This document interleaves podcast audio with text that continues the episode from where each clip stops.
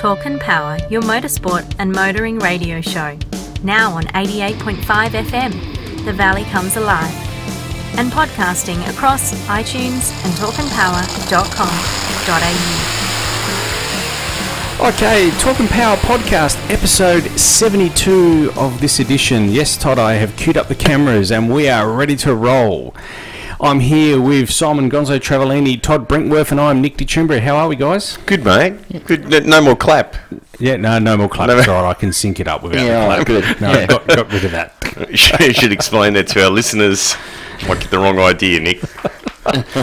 Listen, I'm feeling all nostalgic tonight. I've got the uh, the original The original shirt. the original one. shirt on. Yep. Uh, this Saturday, today, Hmm. this evening, Mm-hmm. uh, will be the 30 year reunion for the 1989 class Oh, wow. alumni of yes. Servite College.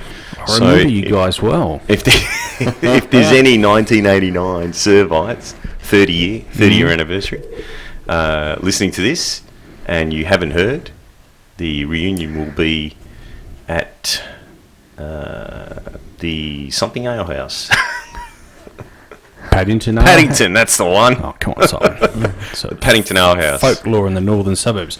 So that's great. Yeah, that's right. I, I um I know a lot of your friends from that year. I have fond memories of you guys at high school terrorising us boys. I don't, I don't think that's true. no, no, it wasn't actually. You got a you were good good- good year. You you uh, you lot. You were great great crop of kids. He says that like he was a teacher. Yeah, Anyway, Mr. Nick. Hey, um, look, lots lots has happened since our last podcast, so we're just going to go back, take a step back to the Japan Grand Prix MotoGP. It seems like such a distant memory, given the fact that we've already had um, Phillip Island unfold. But we need to we need to just cover off on um, MotoGP from Japan. So it was look look poor. The tyre selection was critical for most of these guys. The ambient air temperature dropped quite significantly in between um, qualifying and the actual well, sorry, not qualifying practice in the morning and the actual race. So there was a I, th- I believe it was ten degrees or that whereabouts around around there. So I'm alright. I'm here. That's fine. I'm listening. Do are we boring you? No. Yeah, it must be boring you. I'm actually remembering back to MotoGP Japan. I'm like, hang on, that's Such a right. distant memory. Yeah. Look, it was great to see, um, eh, you know, Quartararo and Morbidelli actually uh, take up their positions in the front grid. So it was great to see that team. That team's really kicking some goals. Oh, considering they're a satellite team. Mm, yeah, You know. So it was great to see them up there. Um, You know what I what this particular race I'm always going to remember for the cockiness of uh, our, mate in uh, just just leading up to the race. Uh, God, I'm having a bad night tonight. Jack, Jack- Jack, Miller. Jack Miller, yeah. Yeah, yeah. He um, he made the comment. Uh, it's always good to um, qualify higher than the uh, the factory team. Um, Dovi made him eat his words. Yeah, he did. Do- and Dovi, well, well, I mean, he didn't qualify the best in seventh, I believe, and he worked his way up to third spot in this race. So I thought that was a magnificent effort from It, Dovi. it, it was definitely out of all the riders, you know, the the ride.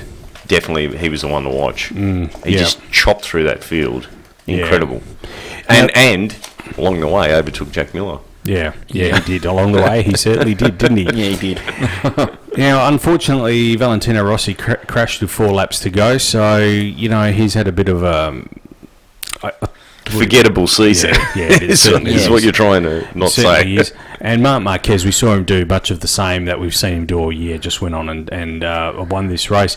Now, at that race, he actually equalled uh, Mick Doohan's uh, 54 top tier wins. So it's great to see him. He's actually gone on and bettered that now. Anyway, Yeah. as, as as it would pan out. Now, Timothy Rabe, um, he was due to start from pit lane. They got a five second uh, penalty for um, exceeding engine allocation. So one of your bugbears in Formula One also is prevalent in in MotoGP. Seven engines they've gone through.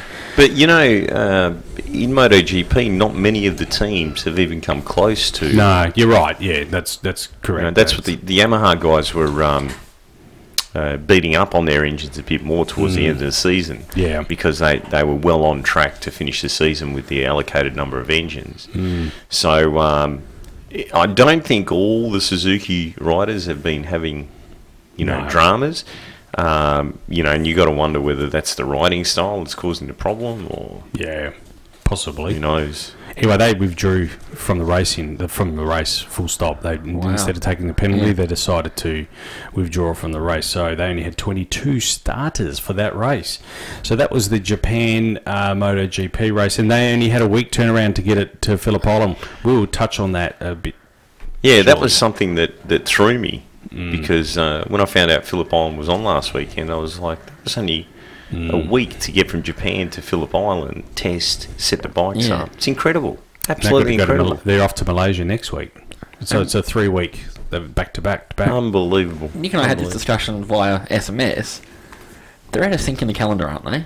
Like one rounds later or earlier or something I can't normal? quite work out what's happened this year. Something's different this year because I'm I'm adamant. If our listeners are listening, I'm adamant that MotoGP has not conflicted with the Gold Coast 600 before. But correct me if I'm wrong. I don't know, mate. I Yeah. don't know. I know Bathurst always coincides with the Formula One in Japan, Yeah. but I don't know how. I don't recall Gold Coast conflicting with MotoGP. Has but MotoGP got the same number of rounds, or or have they added a round? I think they've added a round. Yeah, Yeah. they have this year. Yeah, So but- maybe that was it. But It's still incredible going to another country, starting from scratch with your setup, and Yeah, unbelievable. and having to go to Malaysia You know, now. After, hats off to 'em. Yeah, Yeah. a week, a week, a week, and only a week gap again. So it is hats off to those guys. Hey, our favourite event, No Mercy 10, has been run and won, and I've got to tell you, it was a corker. This was one of my favourite uh, Radial versus the World events that I have seen for a while, and um, I, I must. I'm going to put my hand up. If you're watching the video, hand is up right now. I got the qualifying completely wrong. So I thought the bump in our previous recording, you will recall me saying 380. I was way off. I was two tenths off, so Yeah. it was 4 a 4 and that went to the uh, Frank uh, Frank Menshaw. He ran That's a 404. It's a massive spread from 360 to 40. Yeah. Four tenths. Yeah, and that's why it kind of caught me off guard. But anyway, look, I mean, I'll, I'll put my hand up. I Got that wrong. Um, and our boy Stevie Fast top qualified with a 60, uh, 36. 3605 at Yeah. 212. Now, as it turned out, he did not go slower than a 70 the whole weekend, a 7 as it would pan out. So I'd really like to see Jay Cox at one of these events. Unfortunately, the PDRA World Finals conflicted with this event, so we weren't able to see Jay Cox come because he's been he's been doing a lot of talking of late and uh, believes that he can take on Stevie Fast. One guy I got to mention, this guy Timmy Meisner, absolutely first. It was his debut in Radial versus the World. He's an NTR racer, and that stands for No Time Recorded. Todd, Yep. and uh, he made it all the way to the semis, and I thought that was an absolutely magnificent effort from from him, and. Um, I, I- yeah, I thought that was a really great effort, but in the end, as I always say, the Is cream he- always rises. To Is the he a small tyre NTR racer? But then I don't know. I don't know. Because they have big tyre and small yeah, tyre. I'm not sure.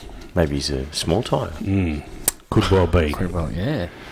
I, did, I should probably check that. Now, I want to talk you through the final. I'm going to play. Now, cast your eyes on the TV.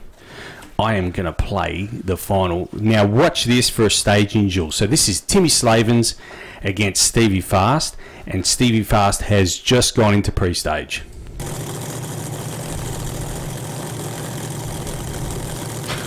No one's moving. Still no one's moving. Still nothing. Nothing. Nothing. This is great. I love this. There he goes. Timmy Slavens going in. I'll tell you what, Stevie Fast didn't hold him out, did he? Nah. Oh, he smoked him. Yeah. He smoked him. Yeah. 69 if you don't mind. A 69 in the final. Uh, Timmy had a bit of got out of the groove there, as you could see. Oh, that mate, there's no groove there. That's that groove goes from one wall to the other. Anyway, let's watch it from another. No, he blows end. the tyres off. He's got he, the boost came in a bit strong. We're just watching it from another angle here. See where he blew the tyres on? Yeah. But the thing never weight transferred either. It looked like he was a little bit soft on the launch, and he, and then the power came on a bit, you know, too savagely. Anyway, that was a final. I love a final like that. I, I- think that you can't you can't buy that sort of stuff. I love the fact that um, Stevie Fast didn't. He just bumped in. Yeah, there was no. there was know, no- he was bumped in, and, and that's it. He knew, he knew, and he said he was waiting for. He hadn't had a staging duel all weekend, and he was waiting for it. He had a feeling that Timmy was going to, Tim, sorry, it was going to do that to him. So, um, hats off to Stevie Fast. And yeah, if you go to our, we'll share that on our Facebook page if you want to watch that. But that is a staging duel like I haven't seen for a long time. Yeah, I, I don't know. I, inside the car, waiting that long, uh, it's very unnerving. I don't know how you do it. And um, he runs a, a tyre drive in that, so it's not that easy to put it into neutral. Um, so yeah, you're idling there with a blown engine, that thing would be getting hot. Yeah, that transmission would not have been too happy at the end of that. yeah. Anyway, that was No Mercy 10. Stevie Fast takes the win, and he also won the week before NHRA Pro Mod Championship. Yeah. So he's had a great couple of weeks. World Stevie champion. Fast. He is now the reigning NHRA champion for Pro Mod and No Mercy 10 winner. All right, on that note, we're going to play a few ads here, a bit of music for our listeners. We'll be back right after this.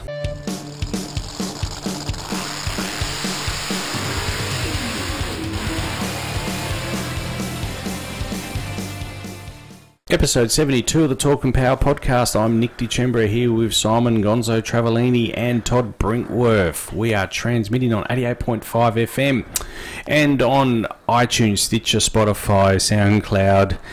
And you can also get us on our new website, which I'll talk about a bit later. Yeah. New, new and updated website. Nick, can you remember what you were doing in 1989? I do on this. This I do remember. I actually recorded. I remember lots of things from 1989. Actually, This is the, great, uh, yeah. Also, the year that we're celebrating at the reunion. It is. It is 30 years So, ago. 30 years ago. So, not only was was it a great year that uh, I graduated from high school, Mm. but it was the first Australian Grand, motorcycle Grand Yeah, Prix. yep. Wasn't known as MotoGP back No, then. no, it was the 500cc championship. I believe they called it back in those days. Now, do you remember it, Todd? Were you born yet, Todd? Yes, I was actually. I'm pretty. Oh, I was just remembering. I'm pretty sure I was over in the states and Canada with my family. Really? on a Okay. holiday, and we were looking at moving there. But that's a story for another day. you missed out then, didn't you? Yeah, well, you know. I, I do have distinct memories of this event because I thought this would be something quite good, and I actually recorded it on VHS. And if I go through my old VHS tapes, I'll, I'll be able to find it. I'll, I, I Millennials won't know what that is. What's a VHS or Oh, beta. do you know what a VHS No, no, it was, yeah, see, I know what beta is as well.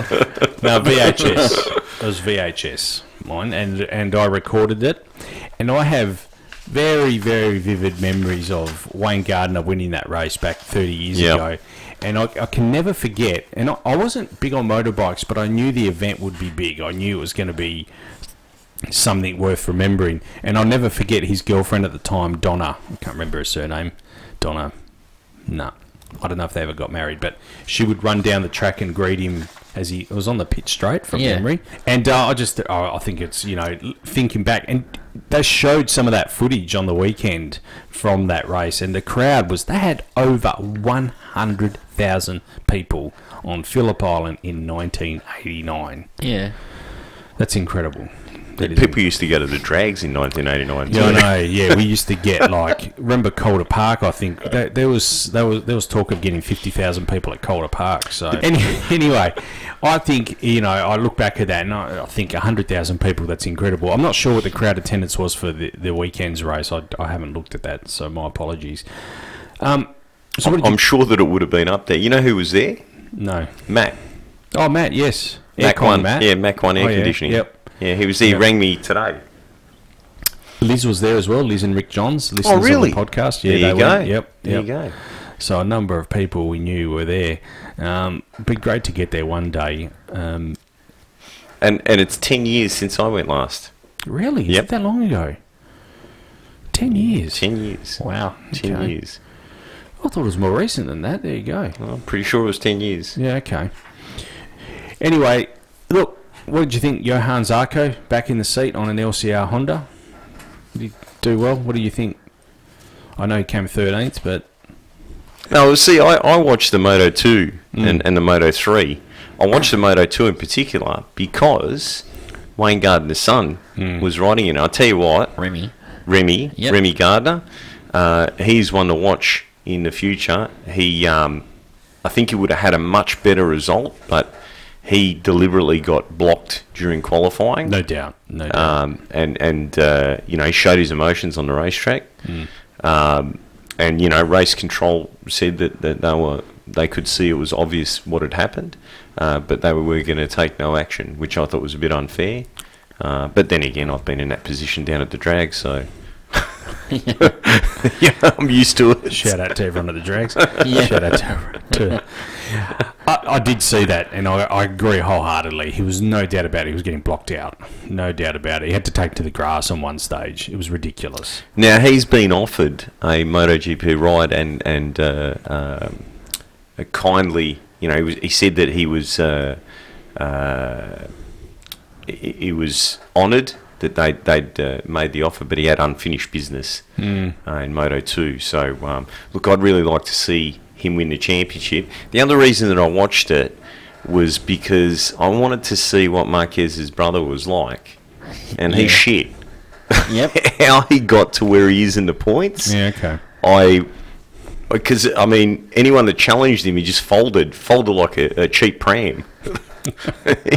he, uh, I don't. I really got to question Honda's reasoning if they do put him on as the um, number two rider because I don't think he's got what it takes. Yeah. Okay. That's you know just my opinion. Yeah. Was he's got to be better than Jorge? Look at that, sixteenth. got to be better than that. anyway, so to Jorge? so- I keep so- talking about it, but I shouldn't talk about it. Really, Oh. seri- all jokes aside, I mean, I don't know how. I saw the replay of that. That was massive. terrifying. yeah, Accident. yeah, Yeah. Yep. Um, so yeah, that was incredible. So Petrucci effectively high sided Mm. and ended up bumping. Uh, uh, I forgot his name Fabio, again. Fabio Quartararo. Did you see him run off the track? Like the Yeah. way he landed, he actually physically ran off the side of the track, which can't be good for your legs. No. Who's that? Um, I think it was Vinales, wasn't it? He like fl- the way he flipped, he landed on his feet and ran, like kept the momentum going and ran. Did you think it was interesting how he gestured to the crowd? Like he sort of said, "What happened?" Yeah. I was like, I- "I'm not sure." Like you I don't think that's what he was saying. No, but- uh, it was Hey. that was a fine look. If if he didn't have a go, you'd have a go at him. He had a go. Yeah. Um, Vinales we're referring to on the last lap there. He had a crack. Lukey Heights pretty tough there. That back tire was Yeah. shot to pieces, and off he came. But at least he was having a crack at Marquez. He wasn't letting Marquez walk away Yeah. with it, which is what we've seen him do. Marquez was playing with him. Let's be honest. That that bike seemed to have the speed down the straight. Uh, yeah, uh, that's what I, everyone goes on about the Bologna bullets, but the Honda's definitely got more more inline speed. The only thing that the Honda seems to suffer a little bit is the corner speed. The Yamaha seems to have the um, the better corner Yeah. speed. yeah. yeah. Um, it was good to see Rossi up there, Mm. uh, and you know, from what Matt said, as far as merchandise goes, he he said to me that over seventy percent of the merchandise was Rossi merchandise. That's how much he's loved, and I guess we all want to see him retire on a high. Um, but the reality is, he's the oldest rider there, um, and it's becoming like a, a big margin now. Yeah. I think Carl Crutchlow would be the next oldest. Thirty-four. Yeah, and Rossi's 39. Mm, I think yeah, he's almost forty. Almost right, 40, yeah. you Thirty-eight know. or thirty-nine. Yeah. So, um, anyway, it was good to see him. He was in a really good mood. Mm. Um, you know, gave some great in- interviews. Yep. So that was fantastic. And uh, the support for the event is just unbelievable. The weather was uh, a bit chaotic, and Yeah, uh, Saturday. yeah, there was rain on that last lap. Mm. Um, if it had rained earlier, I'll tell you what, uh, Jack Miller would definitely have, have taken that. Well, if if he if he kept it upright, but that was awesome to see too. See Jack Miller, Aussie Jack Miller, um, get a podium at, at his home Yes. track. Yeah. Um, you know, absolutely awesome. We've seen a bit of that over this season uh, and last season, and it's always good that the, the local rider uh, takes it. You know, like at least gets a podium, Yeah. takes it out altogether. It'd be fantastic. Uh, but I mean, I think he did an incredible job, and I think Carl Crutchlow did an incredible job too. So, Carl uh, Crutchlow, yeah, big shout out to the LCR team as well that came to Australia with Comet sponsorship as well. Comet distributed by the company I work for in Australia. anyway, look, it was a great race, and um, they're off to Malaysia in a week. So they it's been a hectic three weeks for these guys. They they haven't messed about, and they've been fair fair amount of travel for them. and what do you think about it overlapping with the with Gold Coast? I, I just don't remember it ever happening before. And if it, if there's that, then the Gold Coast telecast or race didn't start till four o'clock Eastern Standard Time, or like Yeah. three o'clock local time. It was three o'clock local time in Queensland on the Gold Coast, but still four o'clock into the eastern states. To so it, I don't know, it just it just doesn't. I don't know. we- we- It's too. There's not enough in Australia, and we have two major sporting events, motorsport events on the same weekend. I, I don't think. It's, Yeah, I, I don't know about that major. I mean, one is an international event that mm. you know people care about. The other one's the supercars. yeah. But the Gold Coast round does pull a crowd. Yeah, one of them's the supercars. Anyway, on that note, On that note, we will take a short uh, step away here, and we'll be back right after this.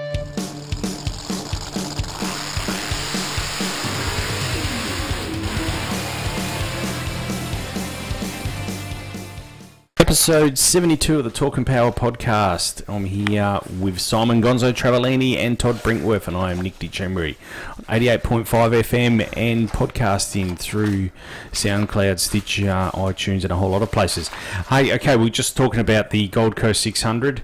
Um, did you think that was quite amusing? I don't know if you guys caught this, but Triple Eight actually made their own trophy out of a, out of a front upright and actually presented that to Gary Rogers, and it said on there, "All the best.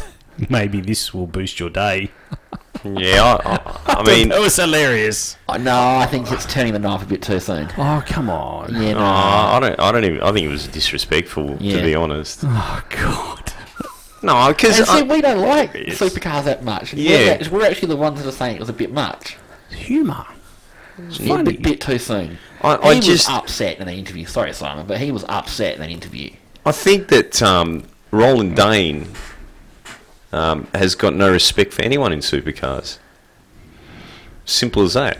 Yeah, fair enough. And I um, feel I bad think I think that that uh, Sorry, Gary.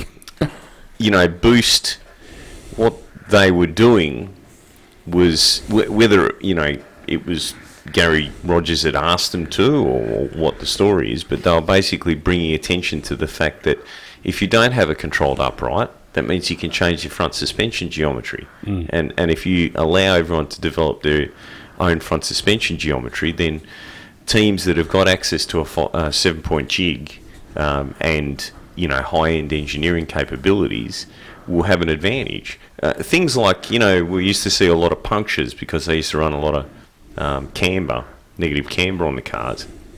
You can design a lot of that out with your front suspension geometry because as the car corners, you can make the the like by having different length A arms, you can make the upright move through a different angle to plant the tyre better. So I understand what they were saying, and um, I, to be honest with you, I wouldn't be surprised if that whole issue um, pushed him to you know pull the pin. Uh, it was a major contributing factor. Yeah. Yeah. certainly. So I don't, I don't see any humour, and, and I'll be honest with you, I think that um, uh, ten, uh, you know, need a slap for publicising it. I don't know if it was ten actually. I might I might be. To- it wasn't ten. I didn't see it at ten. I saw it elsewhere. I won't say where. But anyway, okay, all right. yeah, well, we're going to get to Gary in soon. I just want to go through. his big crash on the Saturday in the top ten shootout. Now I'll just show it for you guys. Now I cannot put sound to this because we're not allowed to. So, but just so you guys can see what's going on here. so we'll do a bit of sign language. Bang. Okay. Uh, Sorry, I shouldn't laugh, but it's just the way he did the bang. It was out of sync. yeah. So he's gone over that curb, that left. Do you that think he had too many curb. Woodstocks? Yeah, maybe. And he has that car is basically junked from that. They weren't able to participate. for the- Statutory write-off. Yep. Can't be unfortunately, regoed. look, look at Tim. Look at Tim Edwards there. Look at that. Look at that face there. That's like, why didn't I bring the spare car? They actually asked him, why didn't you bring the spare car? And they thought we didn't need it. So they have to bring the spare car out for the Sandown 500. That car is Gonski's. Sad. Anyway, and I was really disappointed with James Courtney. Again, same issue. I can't play this, but this is in car footage. Now, you tell me, this is in car footage. Now, I can't play the sound, unfortunately, but he keeps his foot on the gas. You watch this. You watch this. His foot on the gas, foot on the gas, foot on the gas, foot on the gas, foot on the gas, foot on the gas. No, he did that on purpose. He did that course. 100% Yeah, on that's purpose. not- Yeah, first and, time. and he got penalised for it, and he turned around and said, "What has he done?" Has he ever won anything? Has he won a race yet? Not yet. And he and he got disqualified from the top ten shootout for jumping the curb. Yeah, I mean that was terrible driving from JC. I expect better from him. Nah. I not, expect not ni- better. You know what? Not anymore. Did you ever? benefit, sorry, benefit of the doubt. He was could have been a contender one day, but no. Could have been a contender. He's a 2000. I mean, he's the last DJR. Well, sorry, second. Sorry, Scott McLaughlin is now, but up until Scott McLaughlin's championship last year, he was the last DJR championship winner, Yeah. 2010 in a Triple Eight Falcon. Get your head around that. True. Triple Eight built DJR Falcon. Anyway, um, moving on, the Saturday race, Jamie Whincup, Craig Lowndes had a they combined to lead and win that race over Shane Van Gisbergen and Garth Tander in the '97 Commodore, and Scotty McLaughlin came in third. But the real drama was to unfold on Sunday. Now I don't know if you caught the news, what happened, I'm not sure, but here's a statement from Gary Rogers. Uh, um, Richie Stanaway did not turn up to a driver briefing. Now we can. I'm I'm led to believe I can play sound here. I'm going to play it. It's public. Regardless of shortcomings in our makeup, discipline and respect are vital parts of your well-being in life, in my opinion, that is. I do my best to blend in with uh, all generations, and I think I don't do a bad job of that. Um, today, Richie failed to turn up at a signing session for the teams in the, uh, at the team merchandise area for all the fans, both young and old, who are waiting to see him. For a professional, that's just not good enough. We need to be accountable for our actions. Let me assure you, it's been a tough decision, but the fact is, good manners and discipline never ever go out of fashion, and let's hope and pray a lot can be learned from this. Thank you.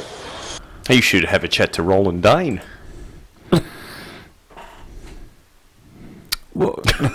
Wow, that was that was a look.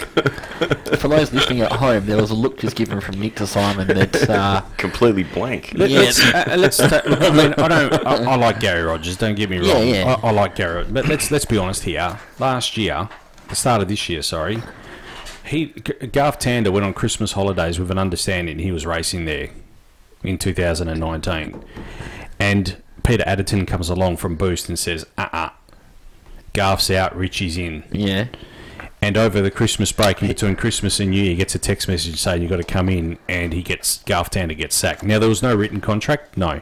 So, so there's a saying in motor racing, and, and it is, "He who pays saves." Yeah, okay, fair enough. But has that panned out for him? I would argue that. Would Garth Tander go? Would Garth Tander miss a driver's signing? no way. No. no, no, Thank you. no. So- Whether you like him or hate him, the guy is a, a cool dude. Yeah. and uh, yeah, th- he loves that sort of thing. No. And I, anyway, that's all I'll say about that. Would Caruso? And Caruso would too. yeah. They would too. I don't know, mate. He might be busy doing his hair or polishing his shoes. All, all I know is How does he get his race suits so tight? Actually, know. Tander's the same. They must get him tailored. They They look- take a little bit off there and just a Yeah. touch there Custom in a leg. suits, you know. They're probably ten grand race suits. he's Italian, Michael Caruso, so it's- Yeah. it goes without saying. It goes, his hair is always perfect. Ah, He he's- takes off the helmet and it looks like he's just walked out of the hairdressers. Unbelievable. anyway, that was the that was the lead up to the Sunday race, and no doubt that's when the drama really. The Sunday race did really had had a lot of drama. The real drama was to was to unfold. I haven't put the video of um, Scott's crash unless you guys wanted to see it. I don't know. I can't put sound I've- to it. I've seen it. It's- I don't yeah. want to watch it. It's not I was a- devastated when I found out. not a, not a pleasant crash at all, and he actually was admitted to hospital for Yeah. checkups. And that was the Bathurst winner, eh? Was and that car they've confirmed today is no longer. That's sad. That car won't come back. Oh, So I wasn't able to make it back for the race and will not be coming back at all. The team have confirmed today. Good news is Scotty's fine. He was okay uh, after a check in hospital. Now, this is a story that's come out in the aftermath and it hasn't been confirmed that the shock absorber found in a balcony. If you watch the video, you see a shock absorber go flying into the atmosphere. and broke a table and smashed a tile. Yeah, yeah. So that is yet to be uh, uh, officially confirmed. But what what happens there? I mean, who's who's liable in that situation? Probably supercars. Mm, Yeah. like One luckily- tile. One tile on a table. I'm pretty sure supercars can afford it. Uh, just in But, the you know, of then someone again- getting injured. Considering the stuff that I've seen over the last 30 years in motor racing, supercars probably won't fix it. Yeah. Anyway, it Maybe the hotel's fault for being there. so, so they're going to put tethers on the coilovers now. I, I don't know, Yeah. but it's. It, did you see it go Liberty flying? straps. Hey? Liberty straps on the coilovers. On the coilover. Well, Yeah. they, they, they have bits like that on the Formula One cars, though. Yeah, Yeah. yeah, The hubs are like Kevlar tethered or something. yeah. Well, that was after that accident years ago with what's his name getting smacked in the head. Remember? Ah, you're talking about. That's why they got Philippe Bain. thongs on the cars now. yeah. yeah. What so? Some people won't get that joke. What's that? Oh, the the flip flops. the double pluggers. If you haven't noticed, all the Formula One cars have flip flops on them now. Basically, everything's got a flip flop on it now, hasn't Yeah. it? Yeah. If it's an open wheeler, they're all running a flip flop. It's like a a five point roll cage. Yeah. Why can't we have a five point roll cage instead of a six point? this is one bar through the middle of the windscreen. It is, it is a bit of an illogical idea, right? Anyway. We're getting sidetracked, sorry. Anyway, that's all right. Look, Shane Van Gisbergen, one of the first cars to pull up and help um, Scotty out of the Yeah. car. I don't think he he did. He certainly pulled up. There's a number of cars just drove on by, but I know uh, SVG certainly pulled up and um, a- a- attempted to try and help him. But I think Yeah. there were officials there in in due course that were able to do that Well, job as apparently well. they're good mates. No, I don't think they are. They No, might- well, I was saying on the news they were good mates. I, I, Yeah, I seem what to, channel seven? I seem to recall a certain, certain event last year when one SVG may have parked right up against Scotty's car and Was he it wasn't him able or to get. Jamie? No, it was Was him. SVG. No, I don't think they're good mates. Oh, I think they have a. I, you know what, Todd? You're probably right. I think they have a mutual respect. A racing respect. yeah, they're both race- Kiwis, so They're they both have a- Kiwis. yeah. Well, the whole sport's dominated by Kiwis A now. Kiwi respect. Yeah. Yeah, bro. Hey, bro. Because he wrote. Look, I mean, you look at that. So anyway, on the Sunday we had Shane Van Gisbergen and Garth Tander take take the win against. They swapped positions, Jamie Whincup and Craig Lowndes, and David Reynolds. I don't know. Did you hear him talk or try, attempt to talk? Or David Reynolds? He lost his voice. He had no voice. No. He's suffering from the flu. So he. Oh, really? And he, and he came in third. third. Wow. Yeah, great drive. From, Yeah, I think I messaged Nick uh, as I've sort of watched part of the race and missed the end, and then I'm pretty much watching the podium. Mm. And messaged Nick and went, uh, "What happened? Like I've seen bits of this race. Why is like Garth Tander sitting there in on the, one of the prime seats?" But anyway, good on him. your, your favourite driver came fourth. Who's my favourite? Luffy. Oh yeah. Yeah, Luffy's alright. I like Luffy. Skip. No, you like Luffy. No, Luffy's great. Hey, you're not convincing me. You're not selling that It's, one. it's a conversation for off air. What, have you been for a driving course No, with him or something? uh, it's a conversation for off air. Oh, okay. I thought he was the right guy. But Anyway, and the two Tickford cars come in fifth and sixth. It was great to see them up there as well. Uh, Lee Holdsworth in, um, sorry, sixth. And then the, the brothers, actually three Tickford cars, really. You'd argue that's a Tickford car too. Uh, Will Davison and Alex Davison in seventh. Anton De Pasquale, one of my favourite drivers because of his surname. Eight, Will Brown of TCR fame, Todd. Sharing that drive with him. Didn't put a foot wrong, Will Brown Good. and he drives an I thirty too. And Yes, he does. in the ninth spot, James Courtney, Jack Perkins. Good effort from Jack Perkins over the last Yeah. couple of weeks. He's done really well. He has. Yeah. He has. Nick Percat, Tim Blanchard in the tenth spot. So in the Saturday race, Hmm. do you, do you think that um, uh, Shell V Power Racing made the wrong call sending the uh, number two driver out for the first thing? I think so. Yeah, yeah. Because he kind of got hammered. He did. Yeah, Alex Scott, Alex Cop. I mean, he did a pretty good job, but um, he Yeah. did get he lost a couple of track positions. Mm, yeah, yeah. I, sorry, tell me about Well, that. say, where does this leave the points for the champion? So yeah, they've closed it right up now. It's 463 or 468 points. Yeah. Scotty's only got a lead of 400, so he could, you know, in theory, he could have sealed the championship at Yep, this at race. Queensland. Yeah, Yep. he needed to win and um, It just needed to be a DNF. Yeah, yeah. but that didn't happen, so it's the other way around. All right, on that note, we'll take a short break here, which I'm not allowed to say. we'll be back right after this.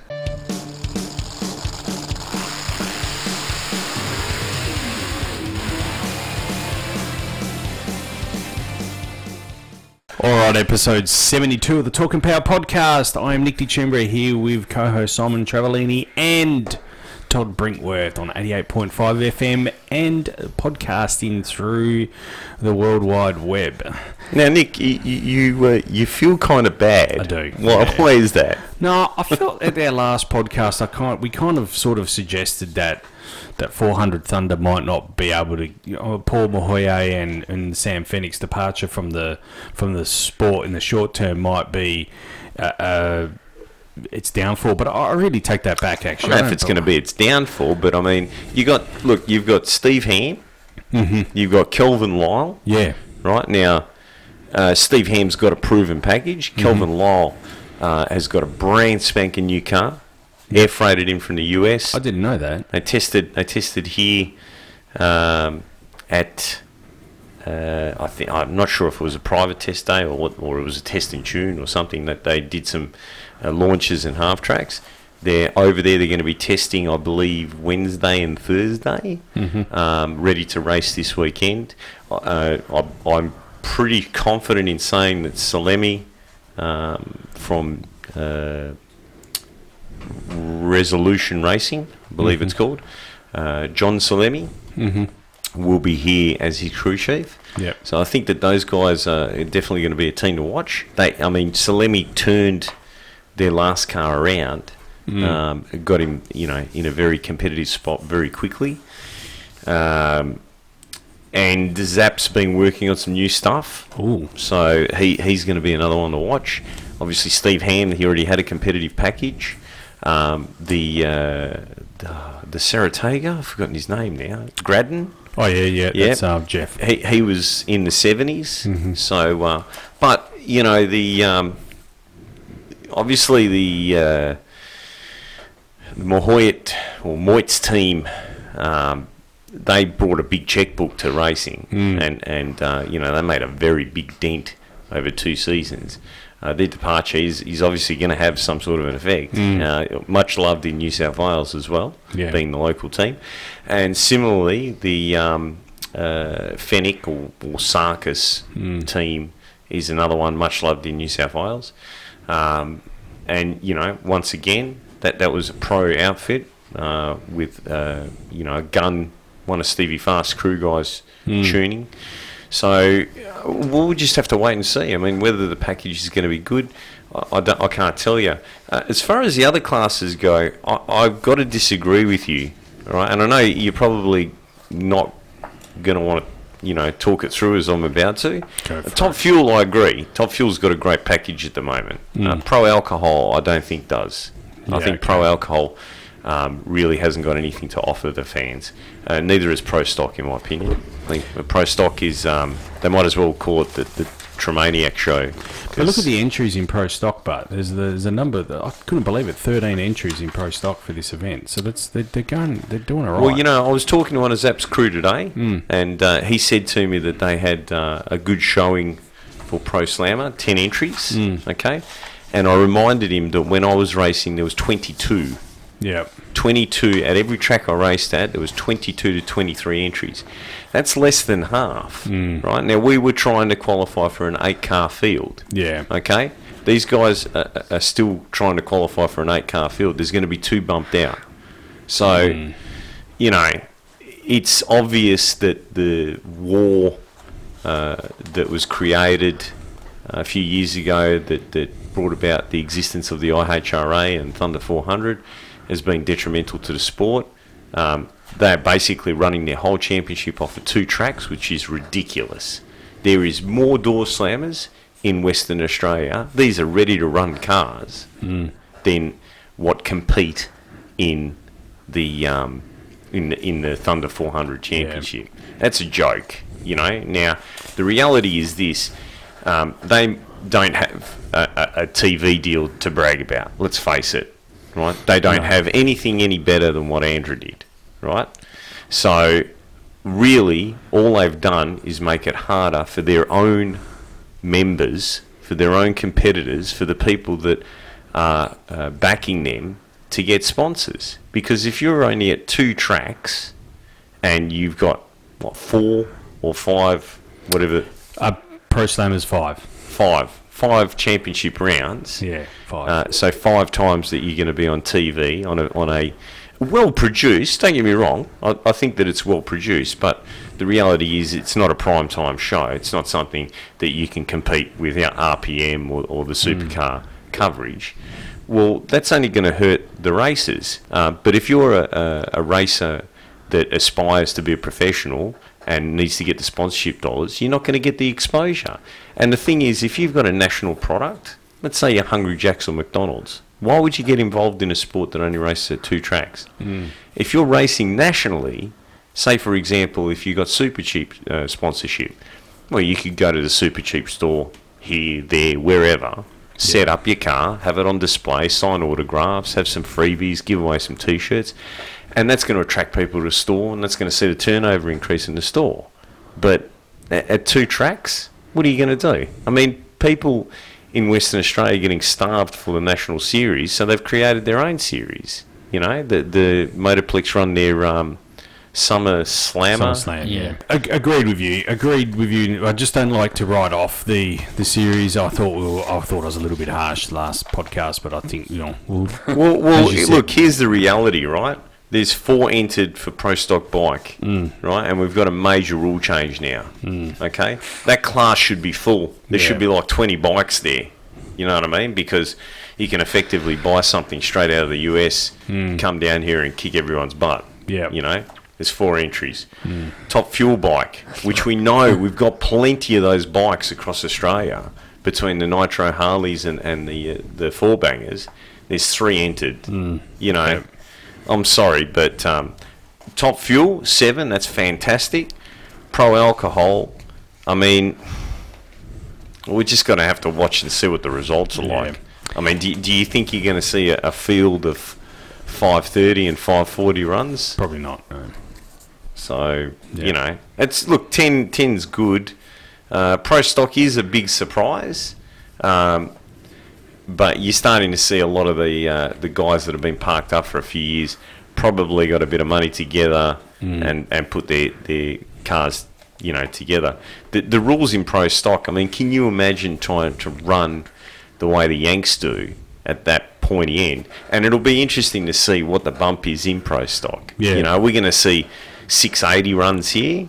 Or are we going to see, you know, one 690 run and a heap of seven ones and seven twos? So, yeah, you can have the numbers, but you need to have the quality there as well. And that was the thing. When I was running Door Slammer, there was a, a big push, and, and I'll admit I was one of the people that was involved in that push to try and get it to a 16 car field. And it was Murray O'Connor that brought it to my attention. He said to me, You're better off having eight quality cars racing against each other where the racing is tight than 16 where the first round is just a joke, really. And and I, you know, I can understand that because I mm. mean, there was a few times where the qualifying was as tight as the US Pro Stock qualifying. Yeah, you yeah. know, which it, there's less than a tenth that decides those fields more mm. often than not. Yeah, yeah. Anyway, that's just my two cents worth. No, no, thanks for that. We appreciate that. In other news, drag racing news, it is um, we have junior dragster racing back in Western Australia. The minimum age has been lifted to 10 years of age by the state government, and there's also been some other changes made from the coroner's report. I won't go into those changes, but uh, needless to say, junior drag. Junior drag racing is back in Western Australia. You've missed a bit. Have I? What else Yeah. did I miss? Oh yes, sorry. I was looking I'm forward gonna, to this. I'm gonna, I'm gonna bang this in your face. That sounded shocking, didn't it? Sorry. Anyway, let's. I'm gonna. All right. So I hope you guys haven't googled this. No, I haven't. Let's just. No, not yet. Haven't googled. it is right there. Check that out. Check that out, eh? You're right. Right now we have the. It is the alleged. All that it is the alleged facelift for the Commodore. Well, so they, are they even making them? What the? I, I don't get it. So that car I thought they stopped the- them. th- That car is a Buick Regal. So that is the unveil of the Buick Regal, But and the- it is earmarked that'll be the facelift of the new Commodore as The, well. there's, the ZB's gone, isn't it? No, no, they're still they're still producing them. We're just not taking any at the moment because the stock of 100 million that we have in Australia haven't sold through yet. 100 No, I was, I was over embellishing.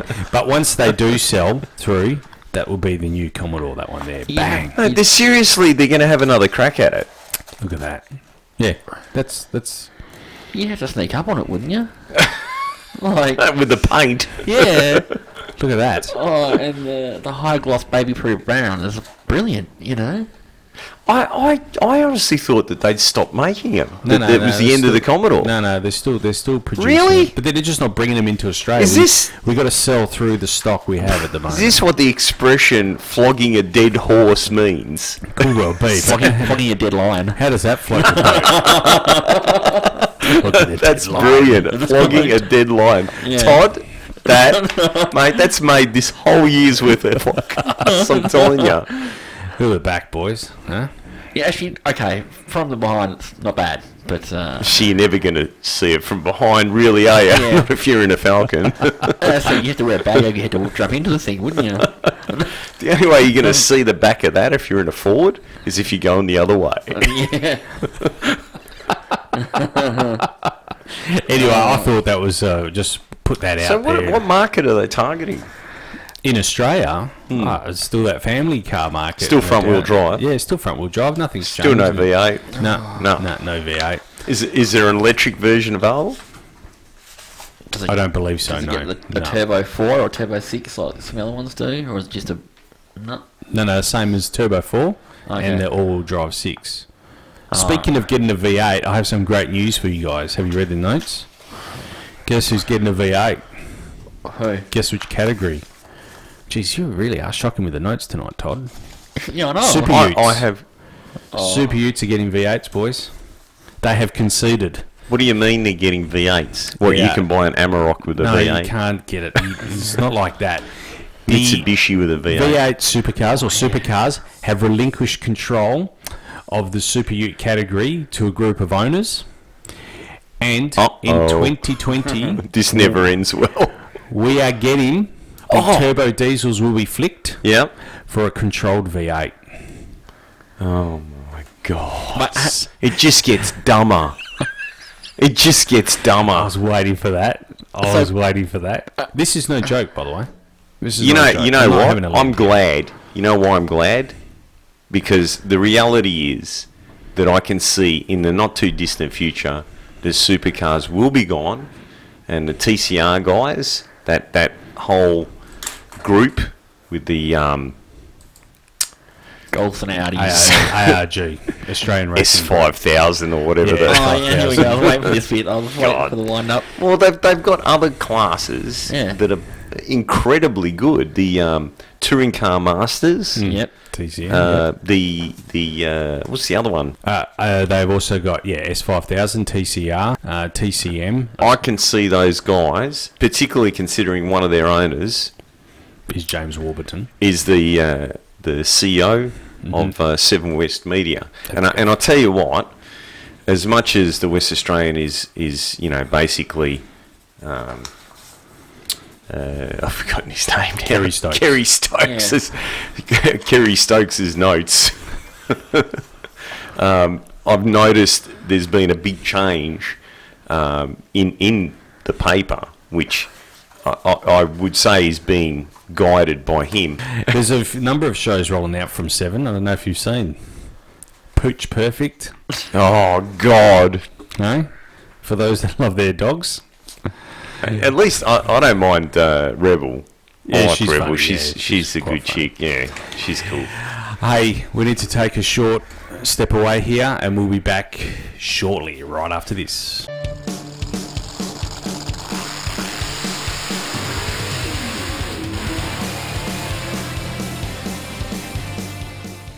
Okay, episode 72 of the Talk and Power podcast. I'm Nick DeChembri. I'm here with co-host Simon Travellini and Todd Brinkworth, transmitting on 88.5 FM and podcasting. Now, Todd, tell us, a friend of ours, a mutual friend of the podcast, J Mac, got Yep. the gig to commentate at the World Time Attack where he saw all about it. Shout out to J Mac. Which is kind of it's kind of like drag racing, but with corners. yeah, Yeah. No, it's, it's kind of interesting.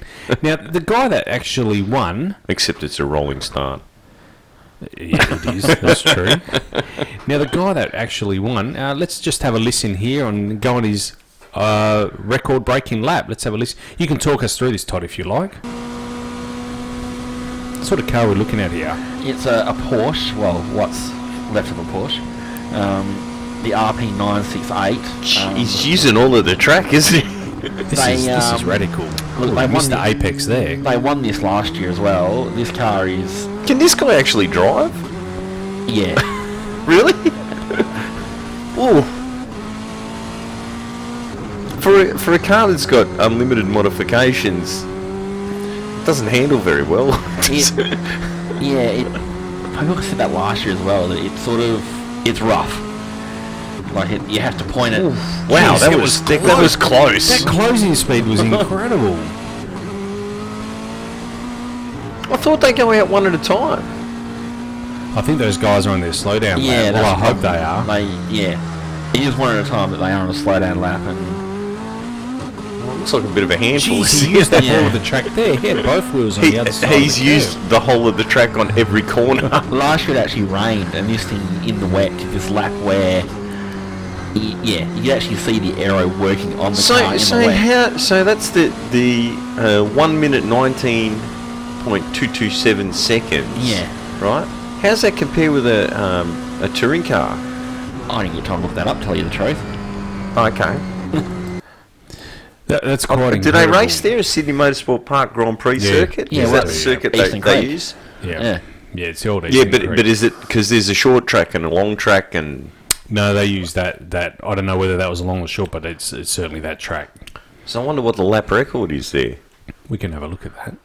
Comes as no surprise that the lap record is held by an A1 GP car, driven by Nico Hulkenberg. There you go. No, That's a one nineteen one. So what did this guy run? One nineteen Two. two. Yeah. Not bad. Not bad. Not bad, but unlimited rules. Mm. Or no rules, I should say. Yeah, pretty much. And an A1 GP car is pretty Yeah. sort of boring, boring car, really. It's it's like an S5000, but it handles and it has half the power. Oh, here we go. We couldn't help ourselves, could we? What's this? No, I'm going to the actual the uh, lap records of Sydney Motorsport Park. Oh, yeah. right, Nico Hulkenberg. Yep, Yeah, it was A1. an A1. It was a Lola. Lola. Wow. with a, a Zytek motor. There you go. that was all the way back in 2007. There you go. Wow. There you go. They're all open Formula. wheelers. Reynard 92D, Mygale Mercedes, Cheetah, Chevron, Lola T33. But to answer Anyway, it- did you find out what it's powered by? Yeah, um, it's got the 968 motor in it, but it's been brought out to 3 litres, and they can adjust boost pressure from anywhere between 600 to 900 horsepower. Oh, yeah. Yep. So, yeah. Yeah. And there you go, the supercar time of a 129. 129, Jamie Whincup in Yeah, a ZB last year, Fairlane. Yeah. So they're 10 seconds quicker. That's that's pretty impressive. yeah, that's Yeah. not too bad. Yeah. Anyway, Todd, talk us through the event if you if you got some Considering details one's, there. one's a family car. powered by naturally aspirated You know, buy, tractor yeah, engine. race on the Sunday, buy on Monday, or whatever it is. You know, sure I've used that gag before. Um, yeah, look, World Time Attack. I mean, the history of it is it's um, well, it's huge in Japan essentially, and it is actually pretty good. We get an event of this caliber over in Australia. It's been going strength to strength, um, year to year. Um, sort of, you do notice the same old sort of competitors popping up every year. So this year, for instance, was the pro class. I said the Porsche came in first. Second was the um, MCA SC S13 Silvia, called the Hammerhead, which yeah is a pretty awesome looking machine if you ask me. Um, Is and- this this one here? yeah. So Andre Heimgartner was pretty busy. So one week he was at Sydney Motorsport Park, and then the following week he was getting smashed into the wall by James Courtney at Gold Coast. Good on you, Andre. So and uh, Hang on a second. So let's just go back to our notes here. So I, I've got an answer here now for for for all mate there. What has he done? Well, He came. He came. Came second in the time attack in driving the, the MCA suspension Nissan S13 Silvia, mate. There you go, James. Take Yeah. that. That's what he's done, James. yeah. So there you go. You know, we had some pretty negative feedback on Facebook, not on Facebook, on YouTube the other day, saying that. Um, did you guys even watch the race? Was, was a comment from someone, and I said we viewed it from the Waldorf and Statler seats.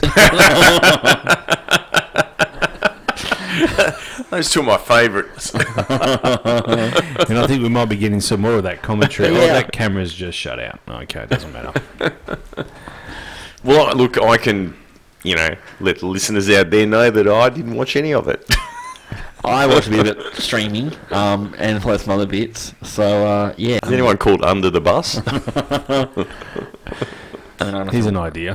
Haven't we got some more segments that we need to? Yeah, I know. We need to we need to keep moving. So you want to quickly run over the results, or you want to quickly? Um, yeah, so look, that was the um, the pro class was the Porsche, uh, and there was three other classes. There's um, the pro, which is what we were talking about, the pro am, which apparently is pretty open cars, but no pro drivers allowed. Yeah, that's it. That's Yeah. the one that Chris did well Yeah. in a while back. And then there's the open, which is um, So who won the pro am?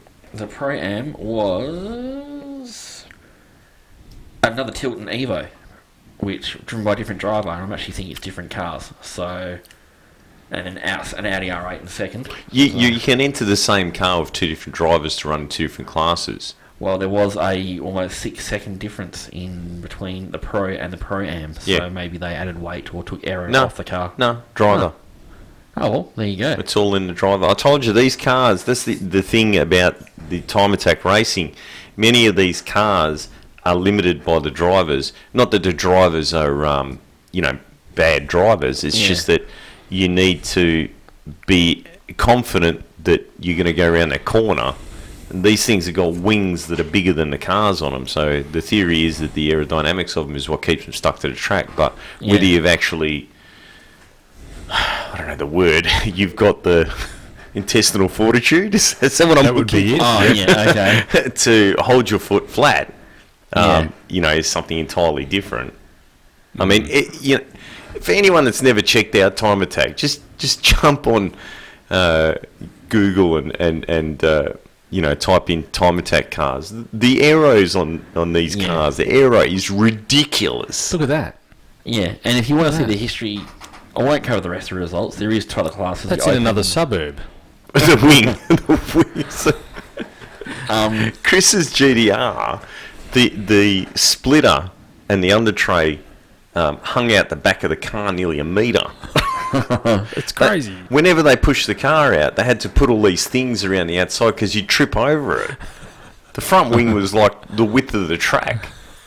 But see, I don't, I don't think, like I said, from what I can understand, and I haven't had a lot to do with it. I, like I said uh, uh, during the break, Chris is really the only guy that I've I've had anything to do with with, with these professional cars. Obviously, we've got our own time attack series here, but Yeah. we haven't got anything like Nah. that running over here. And and can you imagine running that down the motorplex? It wouldn't fit on the track.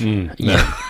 No. And the return road, you'd wipe it off on the return road, be all over. Anyway, um, I, I seem to vaguely remember that uh, what rules there were basically said that you needed to retain uh, from the strut tower at the front to the strut tower at the back, and from you know basically the bottom of the windscreen down of the original car, and then everything else can be replaced. So his whole car was carbon fibre. Yeah. The roof skin, the quarter panels, the doors, uh, the front, rear, and the aero was ridiculous.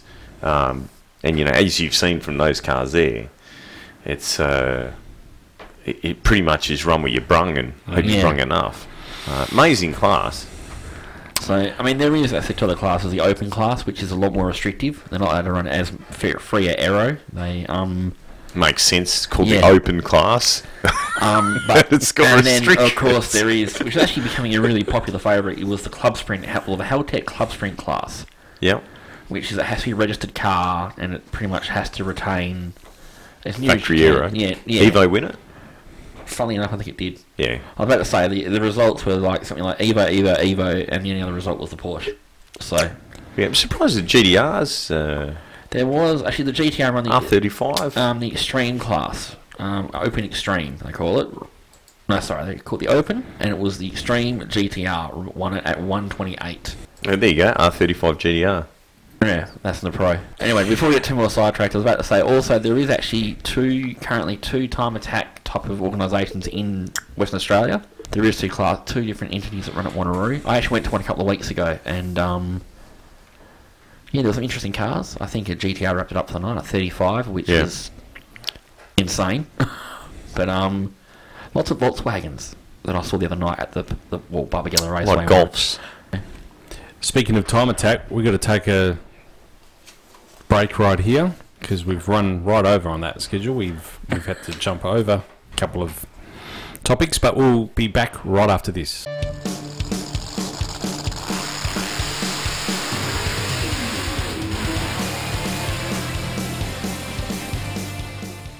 Episode 72 of the Talking Power podcast. Welcome back.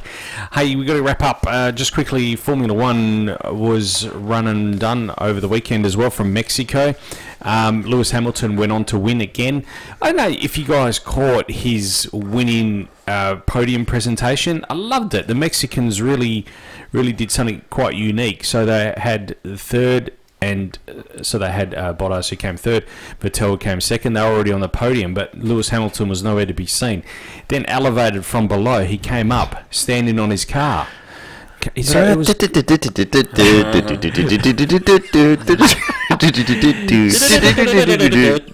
it was quite quite good. I liked it actually. So uh, congratulations to Lewis Hamilton. Championship is still not decided yet. Uh, Wow. Bottas's third spot has seen him still in with a chance, technically speaking, strictly speaking. So Daniel Ricciardo tried to pull off the move of the day, and if he'd done it, uh, he wouldn't have been. He would have been the most unpopular person in Mexico because it was on Sergio Perez. But he locked up the inside wheel and went straight on, and Sergio Perez continued on, much to the approval of the crowd, the Mexican crowd. So We, we heard any more about the controversy about the. Uh, yeah, so they've been they've been um, disqualified from Yeah. Japan. Their results have Busted! Been, they got they got busted. So um, interestingly So, enough, so do you know now if they've got assisted steering and braking? oh, well, they do have assisted have- braking. we know that now. so it was some in, onboard footage that led Racing Point to find this. I told you. information out, I t- didn't I say that? That's how they got the dirty dozen. Yeah, yeah, yeah. Looking at the tacho instead of where the other driver was. So yeah, onboard camera caught gave it all away. So anyway, they've been disqualified from their results. Well, he wouldn't be going for the bias lever because. Yeah. Um, So, so in saying that, Nick, mm, yes. How do we feel about going back to uh, mechanical injection and H pattern shifters? I have no problem with it at all. No drama. I'll be watching some Can-Am racing because you guys touted the Formula 5000 so and much. it's good, isn't it? I, look, I like Formula 5000, but I like Can-Am much better. Yeah, Ca- Can-Am's It's not- gold. Nothing. but, you um, there. but um, yeah, I agree with you wholeheartedly. I agree I- wholeheartedly. do you think that they stopped Can-Am, or you know, that level of Can-Am racing because people died? Yeah, I think so, and it stopped way too soon as well. You think about the amount of people that were dying in Formula One at the same time. I don't think it was too too dissimilar, really, in that in that similar period of time.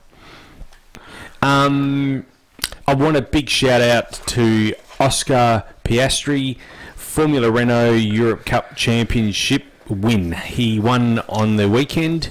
He won it. Out. He didn't actually win the race. He came fourth in Abu Dhabi, but that was enough to seal his championship. And hopefully, fingers crossed, guys. He's a young Australian from Victoria. Hopefully, hopefully we get to see him. He has been doing some testing in F3, and hopefully we can see him in F3 next year. Uh, a championship win in Formula Renault Euro Cup will probably enhance his chances of getting an F3 drive. So watch this space for this young guy. He can certainly drive. So big shout out to him and congratulations. Um, now, friend of the podcast, Todd and ours, Simon from the Podfilter, he's off to SEMA. Yeah, that's right. So I thought, with that in mind, I'd just do a quick rundown on some of the new products that have been released at at SEMA. And one of the guys, one of the products that we, we showed before was was um this this got your interest, Simon. The Holley has announced its STS ball bearing turbocharger. What does the STS stand for? I'm not sure. Don't know. The Holley Group's got some amazing companies, They got some- like Racepak, Yeah, yeah. No, they certainly do. They certainly do. And there's a lot of lot of- MSD. MSD. There was another. There's a few Holley products here actually. There was. See, the other one that caught my attention was the G-Force Engineering um, half shafts as well. That was just up here. Oh, where's it gone? Just up there as well. I thought that was quite quite exciting. Um, and also, Roush Performance have released the supercharger kit for its 2018-19 Mustang and F150 pickups. That was down here too. Thought that was kind of cool. Oh, that's a interesting looking blower. So all these products have been released at SEMA. Now, for those listeners that aren't versed with SEMA, um, it's basically a once-a-year show in Las Vegas. It's only open to industry, so not anyone off the street can go and go and visit. They you have to be involved in the industry or an after parts um, vendor, I guess, or a shop of some description, and you can go there and, and view all the new products. There's a lot of new cars being, not new cars, but a lot of um, show cars being released at SEMA as well. So we look forward to, if you're interested in SEMA, go switch over and listen to the pod filter as well. They'll be covering um, some of the stuff that's happening over there. Sorry, yeah, the Edelbrock, yes, new long motor as well, 416 cube LS long motor. It's a bit like that. This this this segment hasn't worked. This segment hasn't worked in my favour, has it? The LT- LTD. So, you know what? I actually got excited by that. I thought that's probably pretty cool for me. What are that? OE oh, reproduction mm-hmm. interior dome lamps for the 1976 to 1987 Buick Regal and Ford LTD.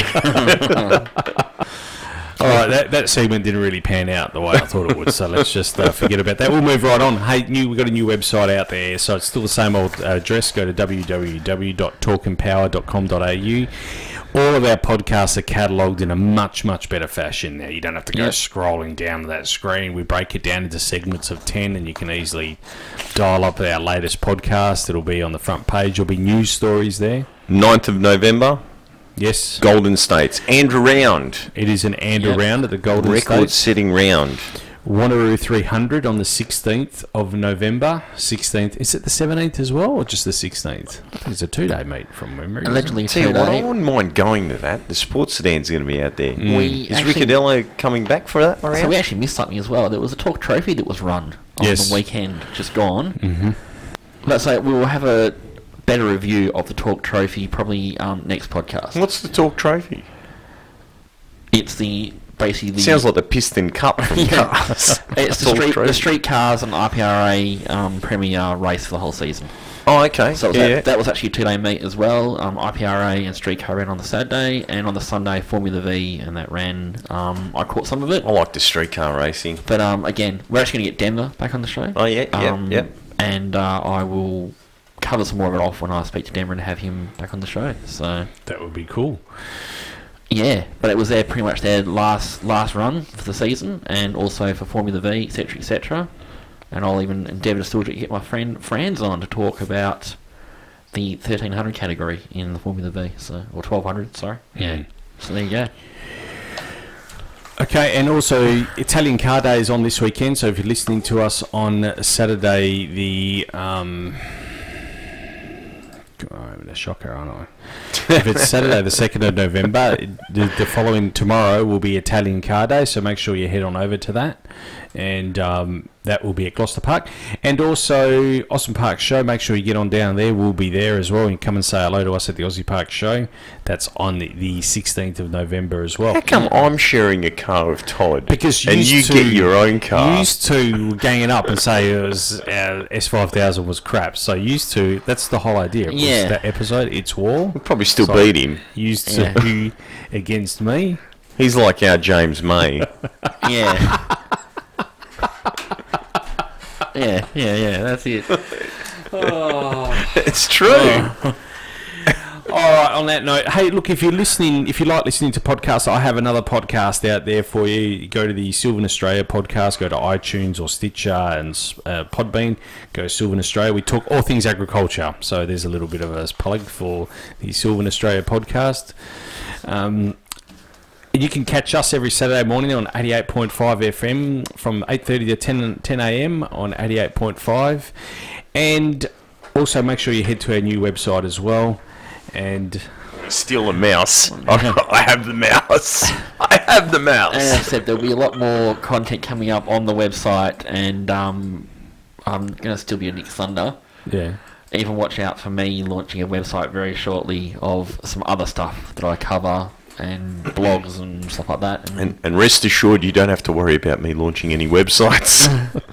oh, I haven't told you. I have a life. oh, and that's like you got, I got bad news for you, Simon. I'll be seeing a lot more of you. Oh, excellent. I did have a life. All right. On that note, we'll take a short. I Uh, thought no, we this, won't. you said you told our listeners that this is more organised now. Yeah, no, go up. All the podcasts are up there. Anyway, we'll end this podcast. We'll finish this discussion off air. Uh, thanks for coming in, guys, and we'll see you in a couple of weeks' time. Catch ya. See you on the street. See yous. Talk and Power, your motorsport and motoring radio show. Now on 88.5 FM, The Valley Comes Alive. And podcasting across iTunes and talkandpower.com.au.